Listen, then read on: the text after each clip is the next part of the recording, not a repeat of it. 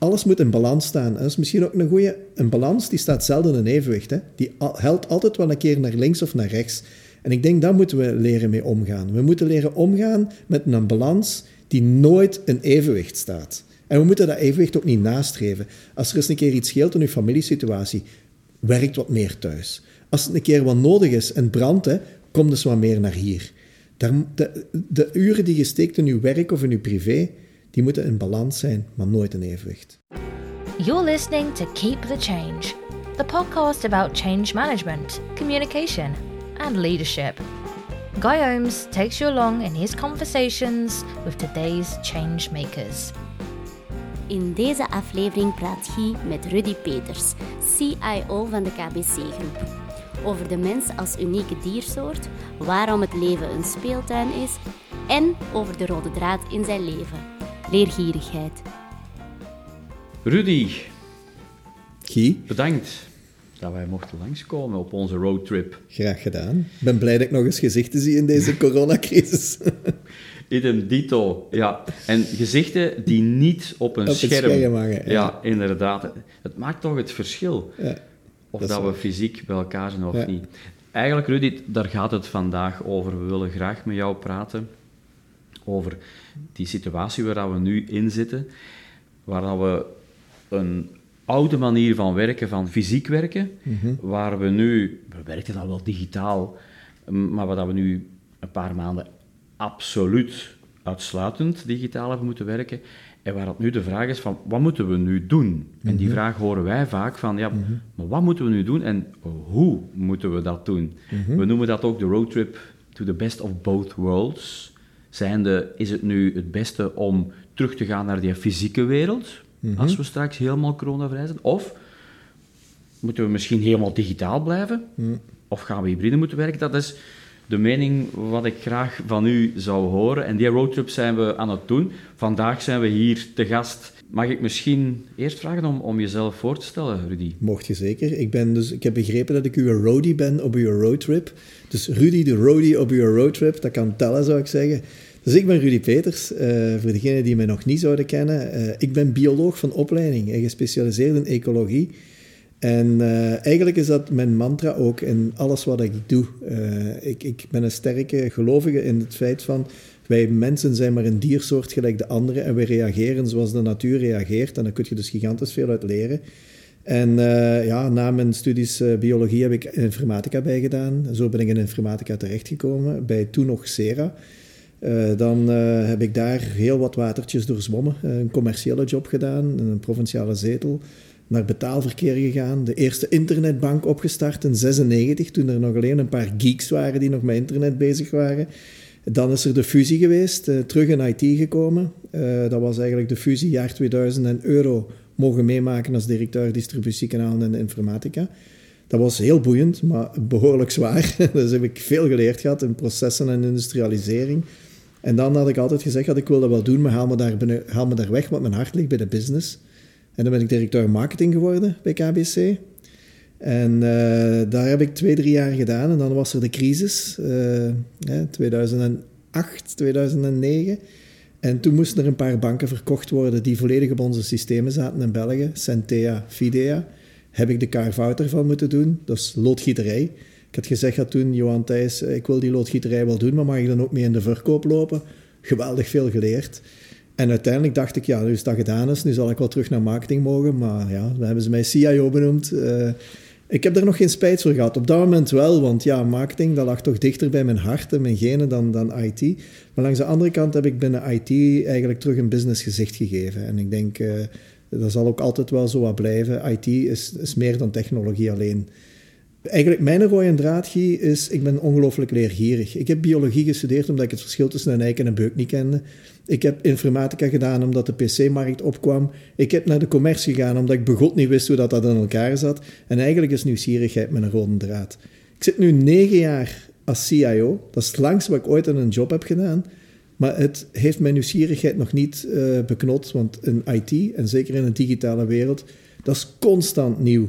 Dus ik leer elke dag bij. Dus het is eigenlijk ja, een speeltuin. Ik amuseer me. Zo ken ik jou ook als een, iemand die een, een heel ander beeld heeft, zowel op bank als op uh, technologie. En, en vooral die, die, die mens centraal zet. Ik, ik ken jou als iemand die altijd vertrekt uit die mens.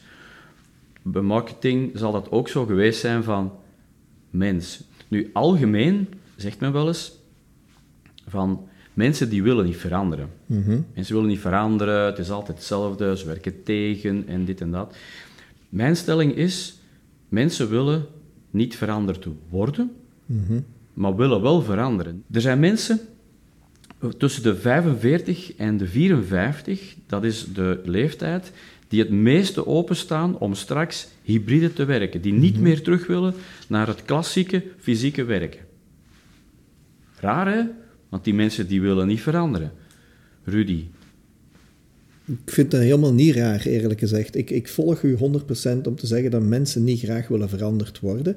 En ik volg u ook 100% dat mensen wel willen veranderen. En ook dat komt uit de natuur, heel eerlijk gezegd.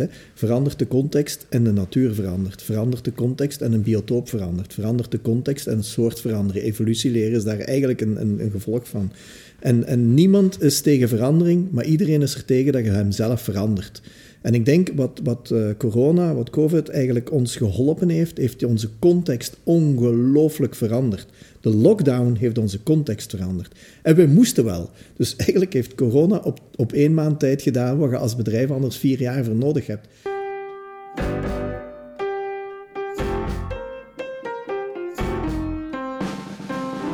Kijk maar eens naar iemand die zwaar ziek wordt, hè, die kanker heeft gekregen, die is in een context veranderd. Die staan heel vaak anders in het leven. Kijk naar iemand die een zware scheiding doormaakt, die is in een context is veranderd. Ook die kinderen in een context veranderen, die gaan anders in het leven stappen. Dus elke verandering van context biedt opportuniteiten. De manier hoe je daarmee omgaat is natuurlijk relevant. Hè. Je hebt soorten die uitsterven als de context verandert, maar je hebt ook soorten die beter worden, die meer kansen krijgen op overleving, biotopen die voor hun een, een, een betere omgeving worden dan wat ze daarvoor in zaten, en die dan overklassen. Dus dat is allemaal eigenlijk eigen aan, hoe dat wij omgaan met veranderingen. En ik denk, mensen zeggen soms, ja, maar jij hebt toch wel veel geluk gehad. En mijn antwoord is dan, geluk, dat krijg je niet, hè. dat pakt je als het voorbij komt. Er is een context die verandert en dan moet je de opportuniteiten zien. En als je er straks zei dat in die leeftijdsgroep 45 plus, dacht ik dat je zei, 45 tot de- 54. dat die het meeste willen zijn. Waarom zou dat misschien kunnen zijn? Misschien, hè, ik ben geen psycholoog, ik ben ook geen gedragstherapeut, maar wat mij, wat mij zou kunnen concluderen is, die mensen hebben het vroeger niet gedaan. Die hebben plots een andere context gekregen en geproefd van iets wat de jongeren al veel langer deden. Die jongeren waren al veel langer met YouTube en FaceTime en Zoom en al die dingen bezig. Dus voor hun was dat niet nieuw. Voor hun was dat misschien zelfs, hey, dat is wel mijn privé, ik wil dat niet voor mijn werk doen. Voor hun was dat misschien eigenlijk ambetant. Terwijl voor mijn generatie, hey, dit werkt ook. Heel concreet, ik ging elke, elk weekend FaceTime met mijn broer en mijn zus. Vroeger nooit gedaan. En dat was plezant. En zelfs post-corona gaan we dat wellicht blijven doen, want zo ziet je elkaar meer. Je moet niet altijd op en afrijden. Dus er zijn dingen die door, door de context veranderd te zijn, opportuniteiten geboden hebben. En ik denk, optimistische mensen zien opportuniteiten en pakken opportuniteiten. Zo simpel is het. Is het dan zo dat we, dat we hier kunnen verwachten dat er een aantal mensen zich aangepast hebben en zullen aanpassen? En zijn dat de mensen die er sterker uitkomen? En zijn er ook een deel die in een hoek gaan zitten, wenen en, en misschien ja, achteruit gaan? Of kunnen we zeggen dat we daar als geheel, als groep mensheid beter van kunnen worden? Ik, denk dat we er in zijn geheel beter uit gaan komen. De Churchill zei, never waste a good crisis. Dus ik denk dat dat er hier gebeurd is. En, en laten we ook zijn, er zijn mensen waarvan die context van corona ook wel gigantisch negatief is geweest. Heb maar eens een coma gelegen. Heb maar iemand in je familie die een coma gelegen is. Probeer maar eens thuis te werken met gillende kinderen op de achtergrond. Het is niet voor iedereen een opportuniteit, laat dat ook heel duidelijk zijn. Maar zelfs voor die mensen heeft het iets veranderd en heeft het iets betekend. Bijvoorbeeld het belang van kinderen of het belang van... Ik, ik hoorde net zeggen, van de wielrenners die plots de rondes niet meer mogen rijden en die thuis zitten, die hebben nog nooit zoveel hun kinderen gezien. Ik heb in mijn familie iemand die in een horeca werkt, die dag en nacht werkt, maar zijn restaurant was gesloten, heeft pas een kleine gekregen en die heeft de eerste maanden van de geboorte van zijn kleine letterlijk kunnen meemaken dat hem anders nooit gehad had. Die is eigenlijk dankbaar, terwijl hij technisch werkloos was. En, en ik denk... eh, ik denk dat er echt wel iets veranderd is. En, en heel vaak in kleine dingen. Hè. Wij deden vroeger ook al Skype. Er was niks nieuws of Teams. Maar wat we deden was, er zaten er zes in een zaal en er belden er twee binnen. Ja, dat werkt dus niet. Nu zaten we allemaal thuis en dat werkt dus perfect. Dus wat hebben we geleerd gehad? Jongens, alsjeblieft, als je Skype doet, iedereen Skype. Niet met een paar in een kot en de rest niet. Het zijn zo, soms van die kleine praktische dingen die toch wel heel duidelijk geworden zijn. Van dat, dat, moet anders kunnen gebeuren. Vertrouwen. Eh, thuiswerken was niet mogelijk, want ja, weet, zijn ze dan wel aan het werken? Zitten ze dan niet in hun hof? Hè? En, en goh, ik heb hier nu gezien het moment van de lockdown hebben wij op één weekend tijd 16.000 mensen laten thuiswerken. 16.000 mensen op een veilige manier laten thuiswerken. En dat ging. En ik zie naar de cijfers in onze kantoren, die hebben blijven calls doen met hun klanten. Die hebben blijven beleggingsgesprekken voeren. Die hebben blijven kredietfinanciering en raadgeving blijven doen. Ik zie naar mijn IT'ers, die hebben, we hebben de release van maart hebben we uitgesteld. En samen met die van mij genomen. Een gigantische software release die we gedaan hebben. De testen waren nog nooit zo goed geweest. Dus mensen zijn wel ongelooflijk loyaal. En die hebben ongelooflijk veel output geleverd. En dat is iets waar we als werkgever echt wel eens over moeten nadenken. Hè? De loyaliteit die onze klanten en ons personeel getoond heeft tijdens deze periode, die mogen we nu niet beschamen als de periode gedaan is. Nu zeggen, het was maar voor te lachen, thuiswerk, we doen het niet meer, dat is een stamp. Hè? Dat is echt een stamp voor al diegenen die zich zo loyaal hebben opgesteld gehad. Dus we gaan iets moeten doen. We kunnen niet permitteren om daar niks mee te doen. Echt waar niet. En ik denk dat mensen hebben laten zien dat je ze kunt vertrouwen.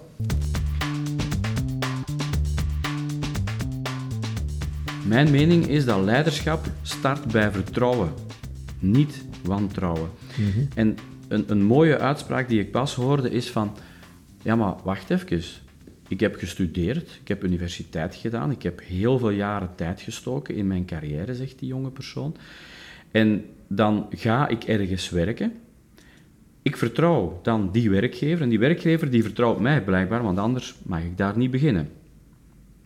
Maar als ik dan hoor, die persoon nog altijd gequote, als ik dan hoor dat er mensen zijn die een paar jaar al voor mij beginnen werken zijn, dan wordt die nadien gemicromanaged en dan wordt die inderdaad gewantrouwd van, ja, maar is die wel aan het werken? En doet die wel zijn werk? En daar had die persoon het heel moeilijk mee. Snap ik ook.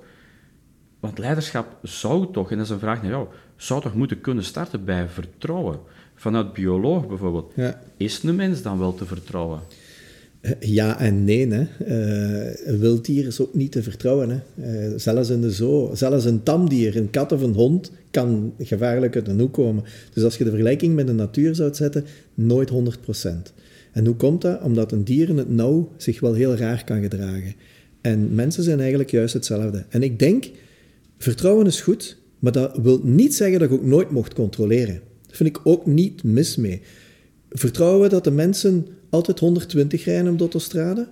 Of moeten we nooit controleren? Zal dat wel toegepast worden? En in één cultuur zal dat misschien meer gedisciplineerder zijn dan een ander. Als je naar Amerika gaat, daar zullen ze veel gedisciplineerder zich aan de snelheid houden dan hier in België. Maar is dat dan slecht? En ook het feit dat je weet dat er af en toe kan gecontroleerd worden, geeft je ook een zekere morele plicht of discipline om het te doen. Ik durf te zeggen, ik ga een bouwde uitspraak doen, Guy, dat discipline niet altijd en overal aanwezig is. En je kunt eigenlijk maar 100% vertrouwen als ook iedereen 100% gedisciplineerd is. En hoe komt dat discipline niet altijd overal aanwezig is? Dat is ook eigen aan de mensen. Hè? Ja, ik heb nu recht op mijn vrije tijd. Ja, maar wacht eens even, je werkt wel voor mij. Ja, maar ik heb nu... En we zitten ook in een, in een wereld die heel egocentrisch aan het worden is. Hè? En misschien mogen je dan niet plaatsen op de generaties, maar je ziet toch wel dat de jongeren nog meer egocentrischer en minder loyaal naar bedrijven kijken dan, laten we zeggen, onze oudere generatie. Ik zeg niet dat dat beter of slechter is, ik doe daar geen waardeoordeel over. Maar als je als werkgever ziet dat er een mindere vorm van discipline of loyaliteit is, ja, dan gaat je rapper in die controlemodus gaan. En je moet daar een heel goed evenwicht in vinden. Ik ben als eerste om te zeggen, ik vertrouw iedereen totdat het tegendeel bewezen is. Maar om het tegendeel te bewijzen, moet je wel misschien af en toe een controle doen. Hè? En controle is niet tijd, hè? Dat is niet zeggen van zo laat tot zo laat moet je werken of je groen lampje moet op Skype aanstaan. Dat is eigenlijk niet. Voor mij is controle output. Hè? Heb je de output geleverd die ik verwacht dat jij zou leveren? Ik ben het met de voorlaatste niet eens. wat ik merk, is dat wij, wij werken heel veel met stagiairs. En als ik zie dat de loyaliteit van die stagiairs, en we hebben er ook een aantal in het team die als stagiair gestart zijn, die vind ik hoger dan als ik jong was. Mhm. Het verschil dat ik zie is dat vroeger, we zijn alle twee de 50 gepasseerd, vroeger was het voor ons bijna van je moest werken en het werk was belangrijkste. En dan na zoveel tijd je gezin. En dat was het. Nu wordt er een keuze gemaakt en persoonlijk, en ik begrijp wat je zegt, maar persoonlijk denk ik dat zij ook veel slimmer zijn. Dus ik heb er ook geen waardeoordeel, alle twee niet. Maar ik denk dat ze het veel slimmer doen. Dat klopt. Want zij zetten zichzelf als mens wel meer centraal en hun behoeften. Maar ik geloof, en ik, ik hoop dat misschien, maar ik geloof daar ook in, Rudy, dat die generatie meer toegevoegde waarde gaat leveren, omdat ze dichter bij zichzelf durven Mm. staan dan de generatie die zoals wij 30 jaar geleden erin stroomden en ja, we hadden een bepaald frame waar we Ja. in moesten functioneren.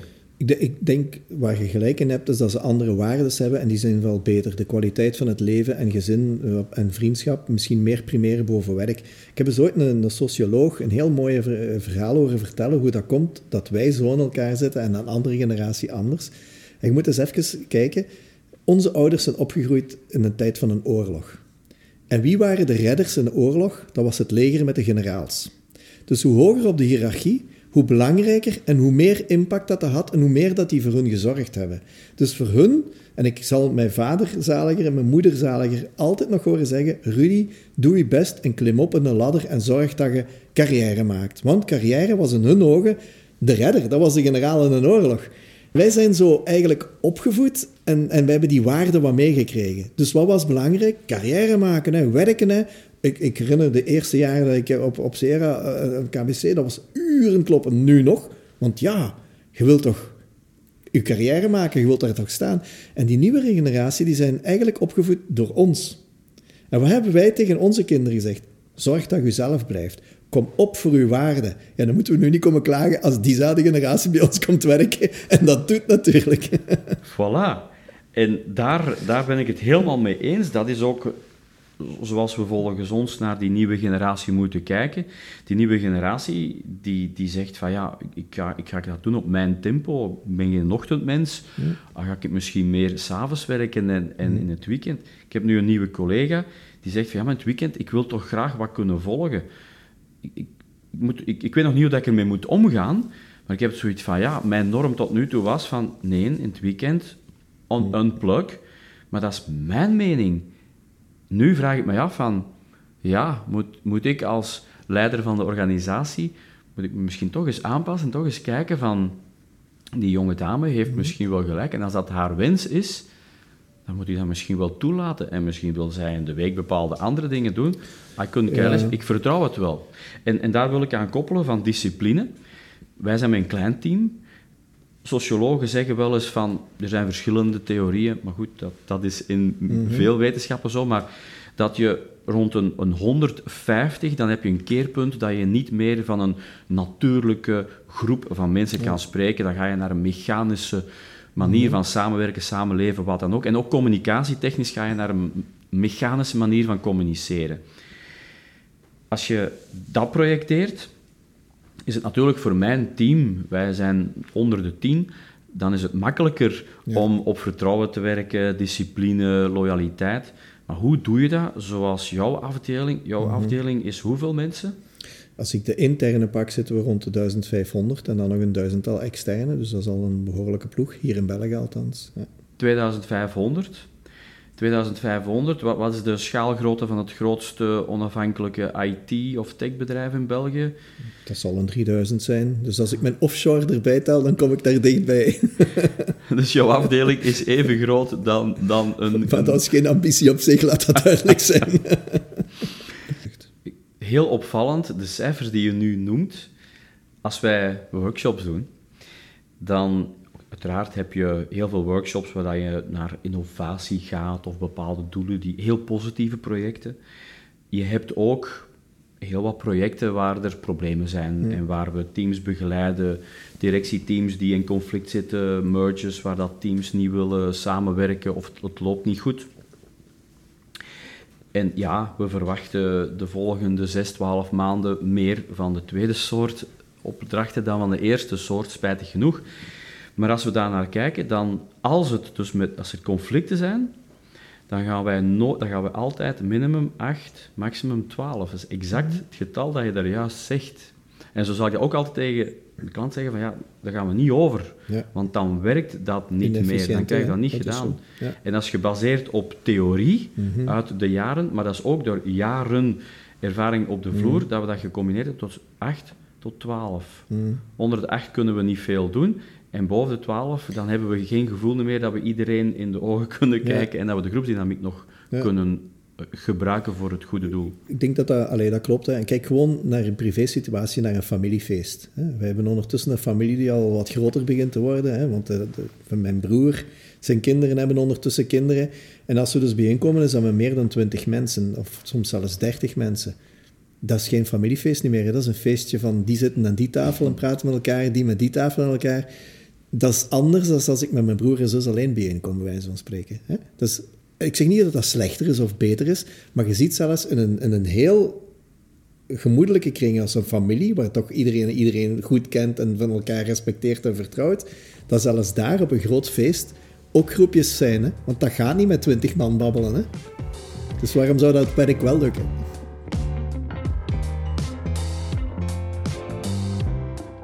Het, gaat om vertrouwen, loyaliteit, maar wel discipline en ook een, een vorm van controle. Maar, uh, dus ik denk, uh, het gaat over accountability. Hè? Dus uh, The Smell Output. of the Place van Sumantra Gosal, hè? dat is een van mijn lievelingsvideo's, die zegt het, van, je moet de context van je bedrijf veranderen. Van controle moet je naar discipline gaan en, en dergelijke meer. Dus naar accountability, van ik neem ownership voor de dingen die ik wil. Dat is eigenlijk heel belangrijk en dat is een gedrag van mensen. En eigenlijk wat je zou moeten doen, is contexten creëren dat mensen dat gedrag gaan vertonen. Het volstaat niet om tegen de mensen te zeggen: vanaf nu zit je owner en weet je wat, als je KPI's op rood zijn, krijg je een klets rond je oren. Dat gaat echt niet werken.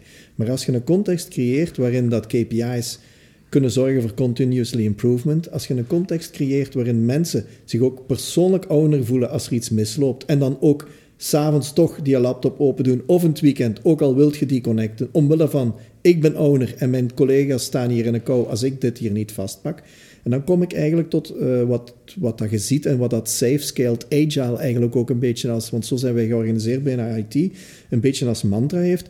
Teams van 12 man maximum, scrum teams. Niet groter, want dan creëert je toch weer een, een, een interne hiërarchie met spoks. Teams van 12 man, dus iedereen heeft daar zijn taak. Je hebt morgens je kanban, je pakt je papiertje op en aan het einde van de dag moet dat naar rechts liggen. Als er ene ziek valt, dan gaat het team daarvoor inspringen, want die zien dat anders die, die, die projecten niet gerealiseerd worden. Die, die team responsibility, maar ook die peer pressure, is ongelooflijk veel waard. En als je een context kunt creëren waarin je als team elkaar rekenschap verschuldigd bent en dat je een soort van peer pressure hebt, die is honderd keer meer waard dan eender welke baas die boven in zijn bureau zit te orakelen of, of zit te kletsen of, of met eender welke dreigement afkomt. Want Niemand laat graag zijn collega in de kou staan. Hè. Als je kijkt naar de personeelsenquêtes in de bedrijven, Guy, dan zie je dat op niveau bedrijf dat lager scoort dan op niveau team. Iedereen is wild enthousiast over zijn team, maar misschien iets minder over zijn dienst, of zijn afdeling, of zijn directie, of ja, wie is dat bedrijf? En bij jongeren misschien nog veel meer dan bij die ouderen, omdat die ouderen dan ook vaak heel lang in dat bedrijf zitten en zich daar wat meer vereenzelvigd voelen. Maar dat team is uitermate van belang. Dus ik denk dat het volstaat of ik nu een afdeling heb van 3000 man of van 100 man, maak maar teampjes van 12 man, want dat werkt. En maak daar teams die echt hecht aan elkaar hangen. Probeer die teams ook zo onafhankelijk mogelijk hun werk te laten doen. Zorg dat er multiskilled mensen in zitten, dat ze niet afhankelijk zijn van anderen. Zorg dat ze die ownership kunnen nemen. En dan zie je dat die dynamiek komt. En dat bedoel ik met die context veranderen. Dus zorg dat uw mensen multiskilled kunnen worden. Zorg dat uw raakvlakken zo weinig mogelijk zijn. Zorg dat ze zelf hun worktempo oppakken. Zorg dat, ze, dat je ze meet en dat je ze kunt als target geven. Mensen, probeer nu eens elke sprint beter te doen. Continuously improvement. En weet je wat? We zetten geen target, maar probeer het nu eens elke keer beter te doen. En weet je wat? We gaan u misschien niet vergelijken met een externe ergens anders. Maar probeer het nu zelf eens elke keer beter te doen. Want met vergelijkingen krijg je toch van die discussies. Ja, maar die dat en wij dit en de context is anders. En uw context is hetzelfde. Doet gewoon hetzelfde, gewoon beter. En ik vind dat een ongelooflijke drive weer. Dat is, als ik straks, de straks zei van ik ben ongelooflijk leergierig, dan heeft dat ook te maken met ik wil weer iets nieuws leren. Ik wil iets beter kunnen doen. Ik denk dat mensen gedreven zijn door nieuwsgierigheid, leergierigheid en ja, toch ook een beetje trots. Wie wil er niet graag trots zijn? Maar dat, wat er typisch in corporate omgeving gedaan wordt, is een zesjarige een target geven van een zestienjarige. Ja. En zeggen, en jij moet straks zo met de fiets kunnen rijden en jij moet ook al wat dan ook. De, maar dat gaat niet. Een zesjarige moet targets hebben voor een zesjarige en misschien al wel een klein beetje ambitie voor misschien zeg maar iets, een achtjarige en zo per twee altijd. jaar Je moet altijd een target hebben die iets... Oh, toch minstens een drive hebben. Ja, en dat is ook, dat is ook goed. Maar een 16-jarige drive, dat is ongezond. Dat zou ook geen enkele ouder doen. Dat is heel ongezond. Nee, dat zijn misschien wel ouders, maar er zullen er gelukkig niet te veel zijn. situationeel, denk ik. Hè, Want sommige kinderen kun je een, een hogere target of drive geven dan anderen. En anderen moet je beschermen tegen zichzelf. Dus ook dat, dat is, uiteindelijk is dat situationeel leiding geven, zeker. Hè? Ja, ja. En, en ook dat is een, een sterk punt. Waar dat, het, waar dat het gaat, de ambitie, en daar juist hoor ik jou zeggen, eigenlijk zeg je van, die ambitie die, die moet niet te hoog liggen, maar zorg ervoor dat je elke keer beter wordt. Ja. Het verschil tussen je best doen en perfectie nastreven. Mm. Een, een, zesjarige die een target krijgt van 16-jarige, dat is hetgeen dat we in de, in de corporate mm-hmm. hebben, dat is altijd van, ik moet naar de perfectie streven. In mijn ogen is die 16-jarige dan perfect. Maar ik ben er nog niet klaar voor, dus ik ga mm. altijd ongelukkig zijn. Als ik dat dan bekijk, zal ik heel vaak zeggen, ook in coaching, zal ik heel vaak zeggen van, je zet een druk te hoog. Ten eerste, zorg dat je met jezelf goed en dat je goed in je vel zit, want anders kun je niks betekenen voor een mhm. ander, dat is het eerste. En ten tweede, streef geen perfectie na, mhm, want de mhm. wereld is niet perfect. Hoe, kun, hoe kan jij dan perfect zijn? Dat, dat, is, dat is niet mogelijk. Perfectie is de grootste vijand van het goede, hè? want degene die perfectie nastreeft, dat is heel ambetant, hè? want die zorgt misschien dat je te veel kosten en energie steekt naar iets wat het uiteindelijk niet meer waard is. En ik denk... Uh, ik denk dat er in dat periode ook wel heel wat burn-outs gaan komen. In de zin van, van die mensen die echt die perfectie nastreven, maar gezien de context het niet meer konden. En die daar echt aan, aan onderdoor gaan, mindset, die daar echt, echt, uh, echt last van hebben. Langs de andere kant denk ik dat er ook evenveel zijn die vroeger perfectie wilden doen, die nu zien, het gaat nu niet, gegeven de omstandigheden, en zich daarmee hebben kunnen leren neerleggen, waarmee dat we ze misschien wel een extra kracht hebben gegeven. Want als je in die perfectie zou blijven hangen, dan zo, vroeg of laat eindigt dat heel vaak. Kijk naar burn-outs, dat is heel vaak mensen die perfectie nastreven. Hè? Mensen die geen fouten willen maken of durven maken en die een overrun gaan. Dus misschien heeft dat wel mensen geholpen om dat stukje perfectie wat af te leggen. Maar ik zou ze toch niet te eten willen geven, diegenen die in de aanleiding van een lockdown die perfectie nastreven en nu echt wel op het randje van een burn-out zitten hoor. Ook. Ik heb inderdaad wel mensen gezien die enorm gestresseerd waren in, in workshops en, en ook mensen die, die bijvoorbeeld vroeger uit workshops gingen, omdat ze hebben, ik heb het gehad. Mm. En dan projecteer ik even naar mezelf. In mijn normale job heb ik minimaal schermtijd. Ik doe vooral workshops en coaching en ik sta altijd tussen mm. de mensen. Ik heb minimaal schermtijd. Mm. Nu had ik maanden, twee maanden, van bijna uitsluitend schermtijd. Aan de ene kant, en Rudy, we kennen elkaar al een tijdje. Aan de ene kant had ik zoiets van, wow, ik heb eindelijk tijd. En ik voelde me wel tot rust komen, ook fysiek tot rust komen.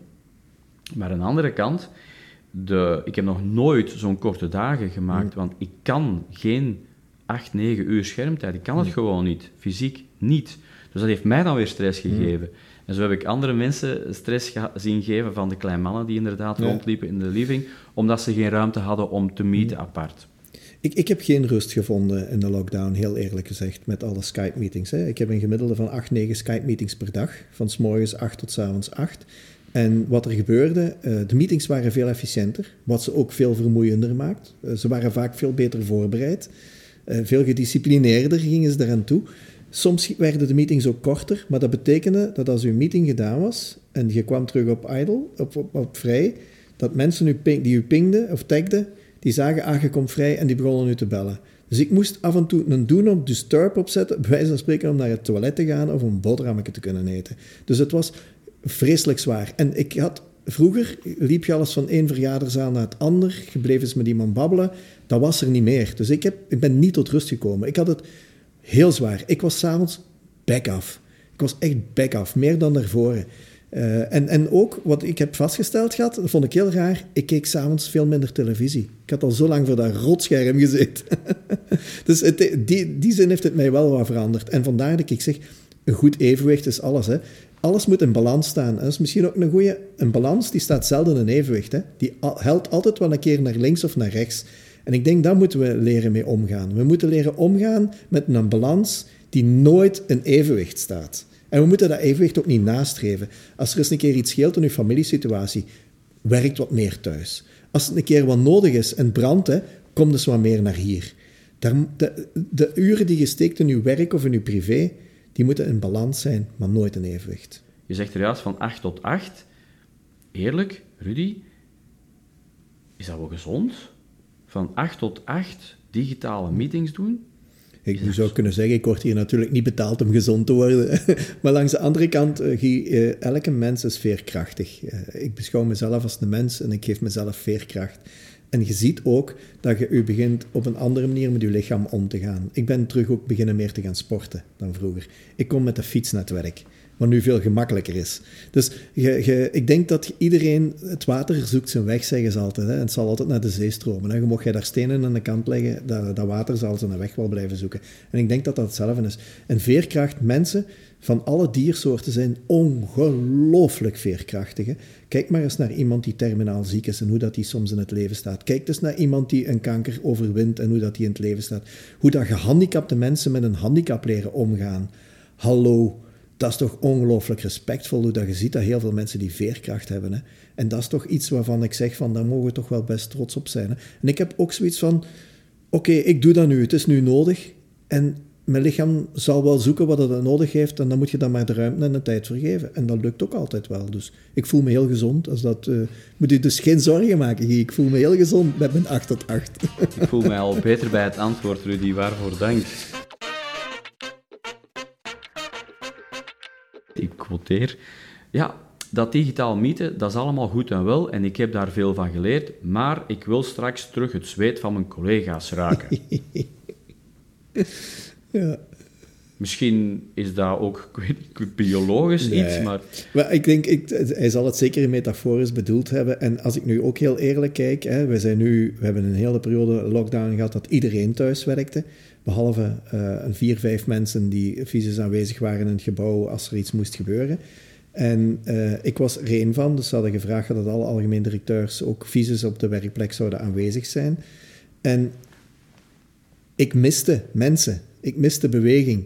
En ik heb niet het zweet van mijn collega's gemist om te rieken, maar het moment dat ik ze terugzag, dat gaf een ongelooflijk tof gevoel. En dan weet je wat je gemist hebt.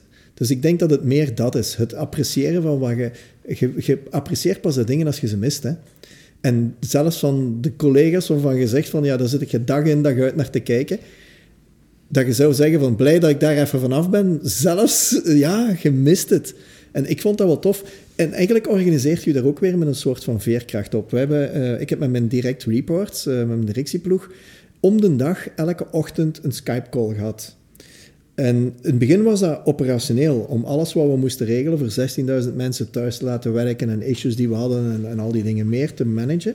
Maar hoe langer, hoe minder werd dat operationeel en hoe langer, hoe meer werd dat social talk. En dat was eigenlijk heel plezant. En, en ik ga dat niet om de dag blijven en doen, maar ik zou dat wel elke week willen doen. Want wij zitten sowieso in verschillende gebouwen. Ik zie mijn direct reports niet elke dag, maar ik vond dat wel heel tof. En, en als je dan dat voorbeeld aanhaalt van kinderen die ergens rondlopen, uh, hoe gaat je daarmee om? Hè? Uh, ik, dat is nu niet met mijn direct reports, maar ik heb ook een Skype-call gehad dat er iemand uh, zijn kinderen daar rondlopen en dat je die hoorde. Ik zeg, ja, maar dat stoort niet, maar laat hem eens even komen. Laat hem eens gewoon een dag zeggen. Hoe gaat je daarmee om? Dan stoort dat ook niet. Hè? En dan is dat geen probleem met de perfectie betrek dat er even bij. Ik herinner mij van, van een van mijn direct reports die in de Skype-call was met de video aan en zijn zoon kwam in de camera. En die kwam goeiedag zeggen. Ik vond dat geweldig. Ik zeg, maar kom even terug, jongen. We gaan een babbelje slaan. Dat is toch geweldig? En dat brengt u ook als mensen op een andere manier bij elkaar. Ik vind dat ook heel warm. Dat je mensen hun huis binnenin ziet. Mensen staan er soms ook niet bij stil. Je moet ze daar soms ook bij beschermen, hè? van wat dat je ziet in huizen. ook wel iets zo van, ja, wat we niet altijd gewoon waren. Hè? Of ook hoe dat je met een camera omgaat. Dat je niet in je neusgaten zit te filmen en van die toestanden allemaal. Dus, maar ook, ja, het is wat is, hè. De, de, de tools hebben ons een zekere gedrag aangeleerd. En als we morgen de tools niet gaan gebruiken en we komen terug in de gewone fysieke wereld, dan gaan we sommige van dat gedrag ook houden. En, en wat mij is opgevallen, ik was ook nogal actief bezig met sociocratie, misschien u wel gekend. En dat gaat over hoe dat je een, een vergadering leidt of begeleidt. Hoe dat je ook een rondvraag doet van zijn er nog bezwaren? Heeft er iemand uh, echte bezwaren of zijn het remarks die je hebt? En op het einde een voting. Wel, nu, omdat je allemaal binnenbelt, moet je dat bijna op die manier doen om een efficiënte vergadering te doen. Ik moet regelmatig eens naar de deelnemers gaan en iedereen afgaan. Want op een fysische vergadering ziet je aan hun gezicht of ze afgehaakt zijn of niet. En hier ziet je het niet. Dus ik ga regelmatig het lijstje af. Ik doe regelmatig een voting. Dat waren dingen die ik vroeger op mijn meetings niet zo rap deed, maar waarvan ik nu merk dat ze heel efficiënt zijn, los van het tool. En die ik zeker ga blijven doen. Dus ik denk, de tool heeft u ook gedragingen aangeleerd die u in de fysieke wereld u gaan helpen. Daar ben ik ook van overtuigd. En ik hoop dat we dat gaan blijven houden. Daar heb ik jou in het verleden ook al horen zeggen van technologie moet een diensten staan van de mens. En hier hebben we inderdaad in drie, vier maanden de combinatie, ik, ik noem het bijna een beïnvloeding van elkaar. De, de, de, technologie heeft de mens ondersteund. Een, een, versnelling van adaptatie, van efficiëntie en zo verder. Maar aan de andere kant hebben wij er ook voor gezorgd dat de technologie sneller ging. Want nu heb je de, de online meeting platformen en zo, die zijn nu zodanig snel geëvolueerd. Ook die digitale whiteboards, wat dat daar in drie maanden veranderd is, dat, dat is... De afgelopen twee jaar is er een fractie veranderd van wat dat er nu in drie maanden veranderd is op die whiteboards. Het is wel hetzelfde team dat erachter ja, zit. Dat is, waar. dat is toch heel bizar. Dus we hebben een soort van wisselwerking die je normaal tussen mensen ziet, waar je mensen elkaar naar een hoger niveau ziet doen. Maar nu zie je dat gebeuren tussen mens en technologie. Ik heb nog geen enkele technologische vernieuwing gezien die achteruitgang in de kwaliteit van het leven van ons mensen gedaan heeft. Ik zeg niet dat er geen misbruik is gemaakt van heel veel technologieën. De atoombom is daar al een heel mooi voorbeeld van. En zo zult je er nog wel heel veel vinden. Maar uh, toen, toen de landbouw geïndustrialiseerd werd, was het ook zo van we gaan werkloosheid hebben, de boeren gaan geen werk meer hebben. Boeren zijn nu misschien comfortabeler, het zijn bedrijven geworden. Toen de industrieën geautomatiseerd werden, al die arbeiders gingen werkloos worden, er zijn andere jobs gekomen. Er zijn altijd nieuwe jobs en andere jobs gekomen. Er is nooit meer werkloosheid geweest. En de levensstandaard is altijd blijven stijgen. En mensen die dan negatief zijn tegenover technologie, die zeg ik, weet je wat, laat je gsm's thuis en zorg dat je geen gps niet meer hebt. En doe, en als je je gelukkiger voelt, feel free. Weet je wat een van de hoogst gescoorde manieren is om te brainstormen? Nog altijd pen en papier. pen en papier? Ja, wij zeiden gewoon ja. pen en papier. Allee, wij hebben nu heel regelmatig eh, eten laten komen, ook om de lokale horeca wat te steunen. En omdat ik het gewoon heel plezant vind natuurlijk. En ik, ik zal ook nooit vergeten dat we ergens een pizza bestelden. Je doet de doos open en aan de binnenkant staat... Dank u dat u bij ons in deze tijden besteld hebt. Geschreven met een pen. Met de hand geschreven, Dat is echt toch van, wauw. Ja. Oké, dat is Deliveroo. Oké, dat is een machine. Maar toch heeft die pizzaman die die pizza gebakken heeft op die doos iets geschreven. Oh, dat is toch fantastisch. En dat zijn toch de dingen die het dan maken. En dan technologie, ja, dat is maar een middel. Hè. Fool with the tools, stays a fool.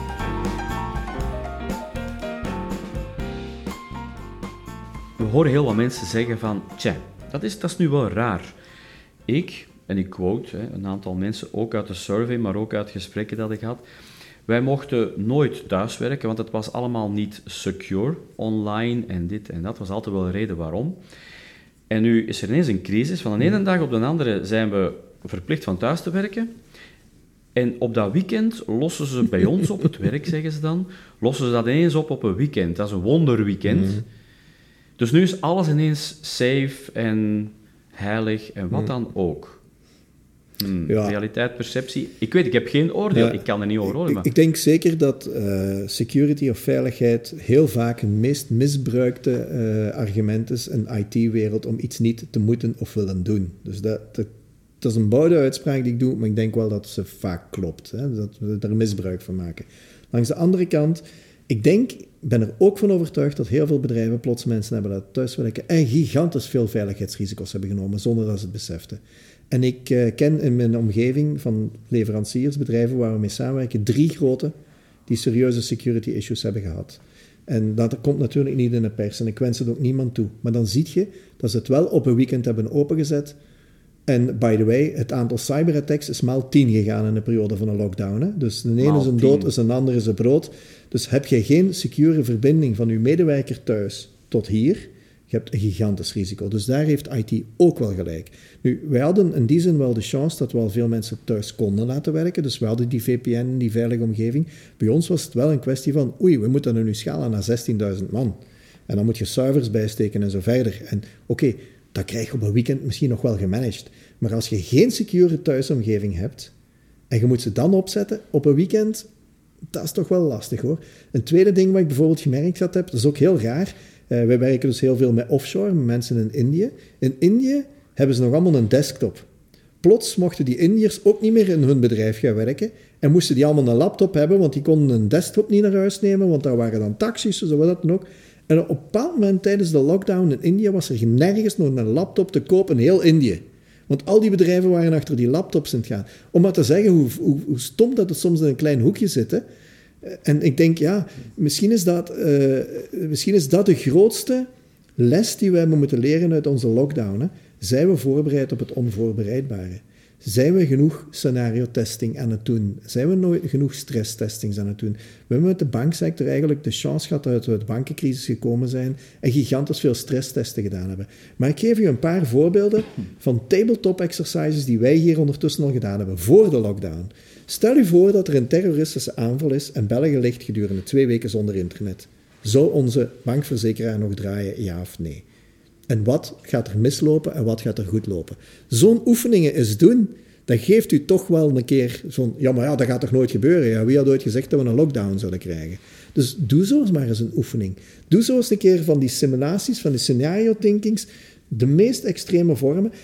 Ook al gebeuren ze niet, als organisatie begint je u anders te gedragen op zo'n scenario's. Je begint creatiever ook te kijken naar oplossingen. Oei, maar ja, als internet niet werkt, ja, ho, gaan we dan nog mails kunnen ontvangen? Gaan onze betalingen dan nog uitgeraken? Gaan we dan, oei, ga- gaat Swift nog werken als internet niet werkt? Dergelijke dingen begint je... En dan begint je te kijken van welke zijn de vulnerabilities in uw infrastructuur, in uw architectuur, in uw componenten en bij uw mensen.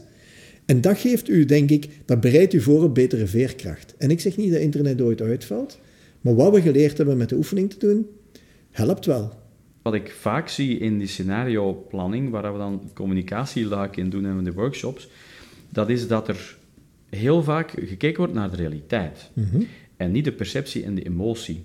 Voor mij is het vooral van, we willen mensen bij een fusie of zo mee naar een richting, dan is het vooral, maar wat leeft er? Niet de realiteit, maar wat leeft er?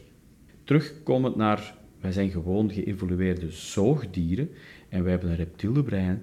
En als het gewoon paniek is, dan slaagt ons reptiele brein op, in mijn taal dan, maar slaagt dat op en dan doen wij dingen die je wel op voorhand kunnen zeggen, rationeel kunnen we dat niet doen, Ja, maar we doen het wel. Ja. We doen het wel.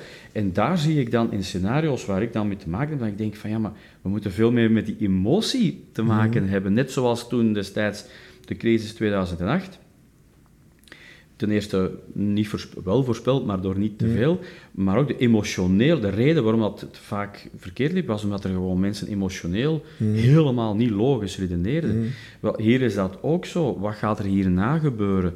Wat gaat er... Voor mij is het die, die, dat resultaat van twee derde van de mensen die wij bevraagd hebben, denken, verwachten dat er terug zo'n groot probleem aankomt zoals we nu gehad hebben. Twee derde. Heel opvallend, Rudy. Ik weet niet of dat jij daar... Ik, ik ben er zeker van overtuigd dat situaties zoals we nu meemaken regelmatiger gaan gebeuren. Ik durf zelfs zeggen dat pandemieën regelmatiger gaan gebeuren. Dat is nu eigen aan de manier hoe we onze aarde naar de kloot aan het helpen zijn. Hè? Dat is nu eigen aan de manier hoe we leven in overbevolkte centra en zo verder. Dus dat gaat blijven gebeuren. En weet je, we gaan dat waarschijnlijk gewoon worden dat we om de twee of drie jaar zo eens een keer iets gaan hebben, een lockdown van een maand of drie maanden of whatever. En we gaan ons erop volledig kunnen organiseren.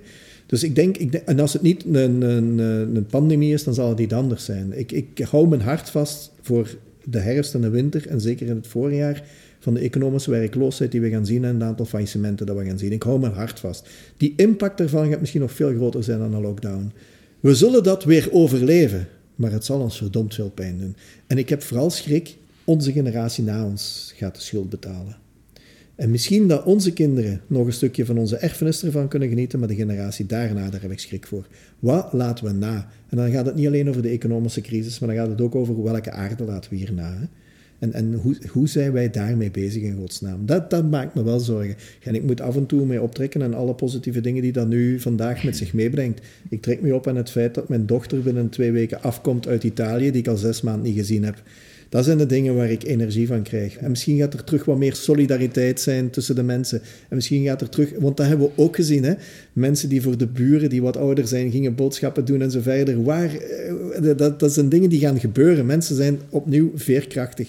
Het water zoekt zijn weg en het zal zijn stroom wel vinden. Heel erg bedankt voor, voor het gesprek. Ik heb heel veel voorbeelden gehoord van twee werelden waar we het goede uit de twee werelden kunnen halen. En daar hoop ik dat we ook de luisteraars geïnspireerd hebben om daar iets mee te doen, zelf iets mee te doen. Heel veel ik vond het heel leuk. En zoals ze gezegd de journey is soms belangrijker dan het einddoel. Hè? En ik vond het plezant om in deze journey mee te mogen stappen. Wel, dan ben ik blij dat we die roadtrip samen hebben gedaan. Jullie tot de volgende. Dankjewel. Thanks for listening to Keep the Change. If you liked this episode, please leave a review or share it with a friend. For more information and tips and tricks, go to hybridchange.eu.